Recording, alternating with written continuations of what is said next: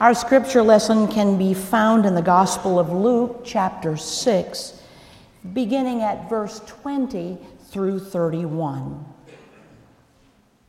Then he looked up at his disciples and said, Blessed are you who are poor, for yours is the kingdom of God. Blessed are you who hunger now, for you will be filled. Blessed are you who weep now, for you will laugh. Blessed are you when people hate you and when they exclude you, revile you, and defame you on account of the Son of Man. Rejoice in that day and leap for joy, for surely your reward is great in heaven, for that is what their ancestors did to the prophets. But woe to you who are rich, for you have received your consolation. Woe to you who are full now, for you will be hungry. Woe to you who are laughing now, for you will mourn and weep. Woe to you when all speak well of you, for that is what their ancestors did to the false prophets. But I say to you, listen. Love your enemies, do good to those who hate you, bless those who curse you, pray for those who abuse you. If anyone strikes you on the cheek, offer the other. And from anyone who takes away your coat, do not withhold even your shirt. Give to everyone who begs from you. And if anyone takes away your goods, do not ask for them again. Do to others as you would have them do to you. Let's pray. Bless, O Lord, the words of my mouth and the meditation of all of our hearts, O Lord, our rock, our strength, and our Redeemer. Amen. I came across an article this week of a lifelong blood donor. He started in college mostly because it was pretty painless and the hot homemade chocolate chip cookies. He started off donating pretty regularly, but over the years began to be more sporadic. At some point, he heard that his blood type was O negative, which apparently is fitting of only 7% of the population, so he's a universal donor. After brief uptick in his donations giving blood because of that rarity, life intervened and his motivation to donate waned. When he was about on his 50th or so donation, he learned something else. He is CMV negative, which means he never had whatever childhood virus is uh, named in those initials. Given these two qualities of his blood, he is one of the rare people that can give to premature or newborn babies. They call them quad donors because you can take the one donation and divide it into four for four babies. You know, eventually donating began to feel more like a duty than a joy. And his motivation dwindled again. Months would pass, and Finally, he had had three or four calls from the Red Cross, and they, he, he said, All right, I'm to, I'll make an appointment. And he said, Oh, by the way, I'm a quad donor. And the voice on the other end of the line got quiet. Through tears, she said, I've got to thank you. A few months earlier, I gave birth, and my baby daughter had required over 12 blood donations. She said, My daughter is alive today. because of people like you who are willing to step up. Regardless of the type of donation, my friends, any donation anywhere to the local pantry, to the benevolence fund, to the mission trips, to the band boosters, to blood drives. Isn't our primary motivation anything that we give, isn't it filled with prayer and the belief and the hope that what we're giving or doing makes a difference? Perhaps all of us at one time or another have also felt more like giving was a duty more than a joy, and even our motivation has dwindled. If that is the case, may I suggest we don't realize, we don't really realize the difference we make.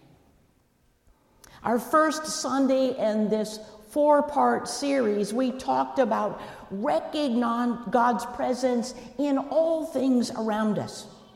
Because being attuned to God's presence, to be aware of His creative activity all around us, still creating, moving, and making things new and how we recognize Jesus' example as our gold standard for how we want to live out that awareness. Recognizing too that the Spirit's voice whispers within us words of love and encouragement in us, moving us into faithfulness and moving us through difficulty. On the second Sunday, Pastor Jennifer reminded us of the blessing it is to be persistent and how the founders of this congregation felt the relentless love of God to establish a church in this spot. Just where would we be as a church family without their faithfulness and willingness to respond to the voice of God? God invites us to be persistent in our faithfulness because there's just so much still broken in the world. Week three, we talked about the McCurdy mission trip and shared what it was like to be a blessing to give of ourselves. Everywhere we offer the love of Christ to others in service. If it's ASP, McCurdy, a Habitat, Wall Build, prison ministry, or in Cuba offering the love of Christ through clean water, then we have loved as Christ loved among us. Today, we wrap up our Blessing It Is annual stewardship campaign by taking stock of the work we do as a church family to become the blessing Christ wants and needs us to be right here at 485 Cherry Bottom Road in the heart of Gahanna 43230. Luke's text this morning offers four blessings to his followers, the people of God, to be encouraged in the difficulties of their days, and I would suggest even in the difficulties they would face in the life of church. Recognizing that God's love and grace is the sustaining power that always provides for us. No one, no family of God, no church family understands this in such a way that they can lose hope the four blessings then are followed by four woes, offering warning to the comfortable that their self reliance and their confidence in their own strength is foolishness in the least and fake news at best. We are reminded that there's a divine human partnership found in the life of God's people designed to eradicate any notion that separates us from the love of God. As Paul said in Romans, we are persuaded that neither death, nor life, nor angels, nor principalities, nor power, nor height, nor things present, nor things to come, nor height, nor depth, nor any other creature shall be able to separate us from the love of God, which is in Christ Jesus. That we love as God did as we love God with all of our hearts and we work at genuinely loving each other, there is no doubt in my mind that our level best is being done. But sometimes I wonder are we really sure? Do we think and believe that the way we love God and the way we love each other is transforming the world. It's a little hard to imagine. Well, I'd like to share how three theologians have the keys for us this morning, and they have it already figured out. May I introduce Caleb Bradshaw? Is Caleb with you? Caleb, wave, buddy. Oh, nope, I've embarrassed him. Sorry about that. Caleb is the oldest child of Rachel and Jonathan Bradshaw. He's happy, charming, deadly so, and a chatty six year old on the move. About three or four weeks ago, Caleb came running up to me with two pieces of pink paper that, when you put them together, created a heart. He held them up and said to me, Pastor Lou, do you know what this is? This piece of paper is me, and this piece of paper is Jesus, and when you put the pieces together, that's what love looks like. Thanks be to God for Sunday school and good parents. He understands. And then I went to Kristen Frederick and I said, Did you know that Caleb did this? And she goes, Well, did you know that the lesson was when you take a heart and we hurt each other, it breaks Jesus' heart? Jonathan took it the next step and knew that our strength comes when we're in Jesus' heart together. a six year old theologian knows that faithfulness must start with our hearts. May I also introduce you to Leah DeVries. Christy, her grandmother, shared Leah's story with me, and I'd like to share it with you. Leah knows that you've got to get your mission right. Christy writes Imagine Leah, who is almost eight, wearing fabric draped in sparkly fabric from the dress up box, sighing dramatically and saying, I don't know if I can be a saint when I grow up. I really want to be a saint. I asked her what she meant. And she said that it takes a lot of money to help people, and she doesn't know if she'll have enough jobs to help people and give them food and to help them get clothes and to make sure they have somewhere to live. I told her that being a saint doesn't have to be some big dramatic thing, it can be little things. To which Leah says, What's dramatic? I told her that being a saint can be, or being dramatic rather, is like Noah. Big, big ship, lots of animals. Or Moses parting the sea so the people of Israel can travel through. Those are dramatic. She goes on to say, I believe that we can help people every day we can share our food. We can smile at a lonely person. We can do small, helpful things. Leah's wheels began to turn in her mind, and she gave examples of how her mommy is helpful and how she shares her food. Listening intently, then she said,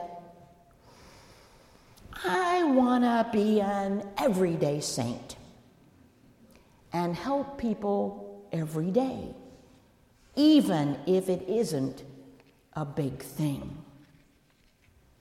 Christy says she got chills when they had this conversation because it was clear that the Holy Spirit was working in this child's heart and in her mind. How important it is to understand you and I are everyday saints with a heart attached to everything we need. Now, may I introduce to you Taylor Panovit, last but not least saint. Taylor was born with Rubinstein-Taybi syndrome. When she was born, the doctors told her parents that she may never walk, talk, or read. Well, they didn't know Taylor. I had the great privilege of talking with Taylor about one of her very best friends, Caroline. Caroline was born with mitochondrial disease, causing her to be nonverbal and bound to a wheelchair. Taylor has written a book about Caroline called Mermaids, Princesses, and Memories. Just want to share a brief excerpt from the book. Caroline had long brown hair that fell over her shoulders in big, beautiful curls. She had bright blue eyes that danced around the room. She used a wheelchair. I had green eyes and blonde hair, usually in ponytails. I had a leg brace that kept my legs straight so I could walk. Caroline did not talk, but had so much to say. I was still learning to talk, but sometimes the words got stuck, and I needed someone who would wait for my words to come. Caroline was my friend. We had a lot in common. We both liked to smile. We liked going outside. She was my friend. Our favorite things were to read books together I would read the words, and Caroline would listen. She helped me become a good reader. I could always tell when she was ready for me to turn the pages. Caroline's eyes would shine when she thought something was funny. And sometimes, if she was angry or didn't like something, she'd look away or make a sound that told me it was time to move on. This delightful book chronicles a number of their adventures, and then it shares that Caroline died.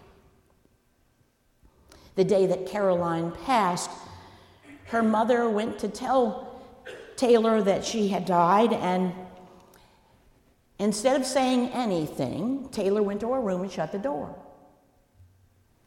She said she had things to tell Caroline. When she came out of her room, her mother was crying, and she asked her why. Why are you sad? And she said, Well, I'll miss her.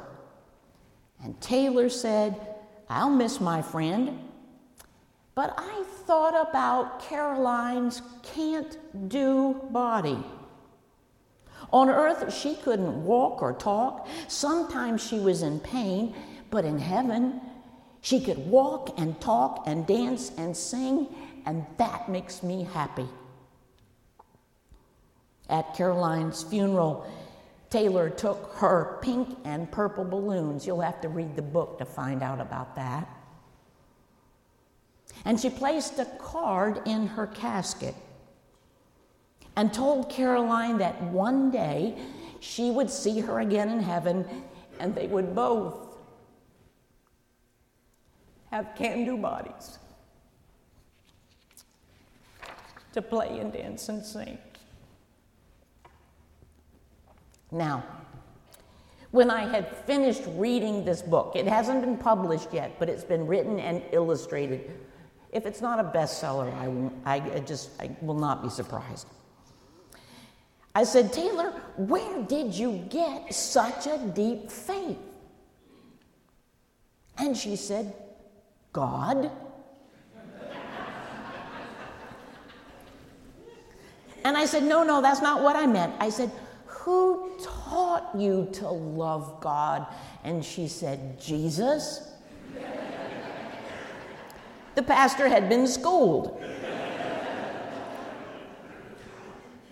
Now, understand that Taylor has written this book not only to honor her sweet friend, but she has written it to give the money to Caroline's Family Foundation.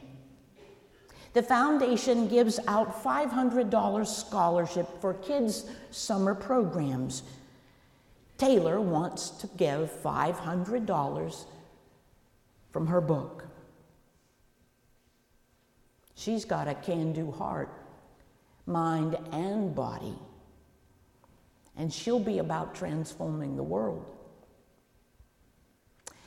It is up to us as a church family to help each other connect these dots between our gifts to the church and the church's ability to do life changing ministry to raise young theologians who are blessed beyond measure because they understood through a nurturing family and nurturing church engagement with Sunday school and Bible school and all of those things that when they put their hands together, they are joining with the heart of God. They are the richest little things I've ever met that the world is most in need of everyday saints who have the ability, even in simple ways, to communicate that love. And they have the heart of an everyday saint kind of service to make a difference in the world. Don't ever think your gift to the church is just about keeping the lights on and your pastors paid, although we deeply appreciate how well you do that. What you are doing best, and most importantly, is creating the space and support for saints in the making, saints of all ages. No it's a blessing to be a blessing. Thanks be to God. Amen.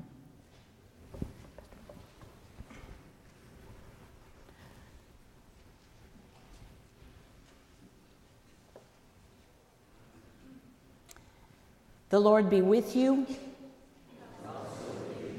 Lift up your hearts. Let us pray.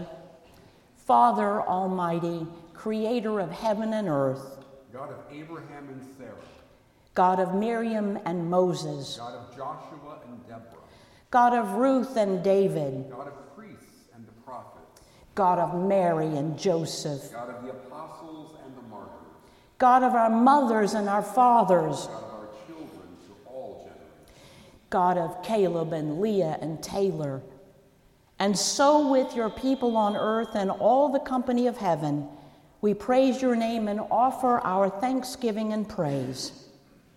On the night in which he gave himself up for us, he took bread.